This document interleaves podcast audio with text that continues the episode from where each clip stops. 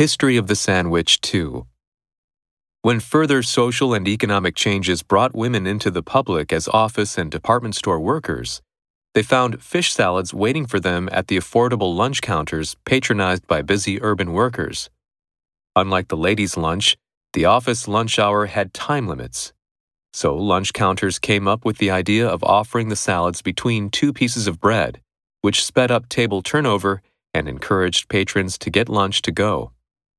When canned tuna was introduced in the early 20th century, lunch counters and home cooks could skip the step of cooking a fish and go straight to the salad.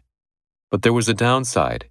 The immense popularity of canned tuna led to the growth of a global industry that has severely depleted stocks and led to the unintended slaughter of millions of dolphins. A clever way to use dinner scraps has become a global crisis of conscience and capitalism.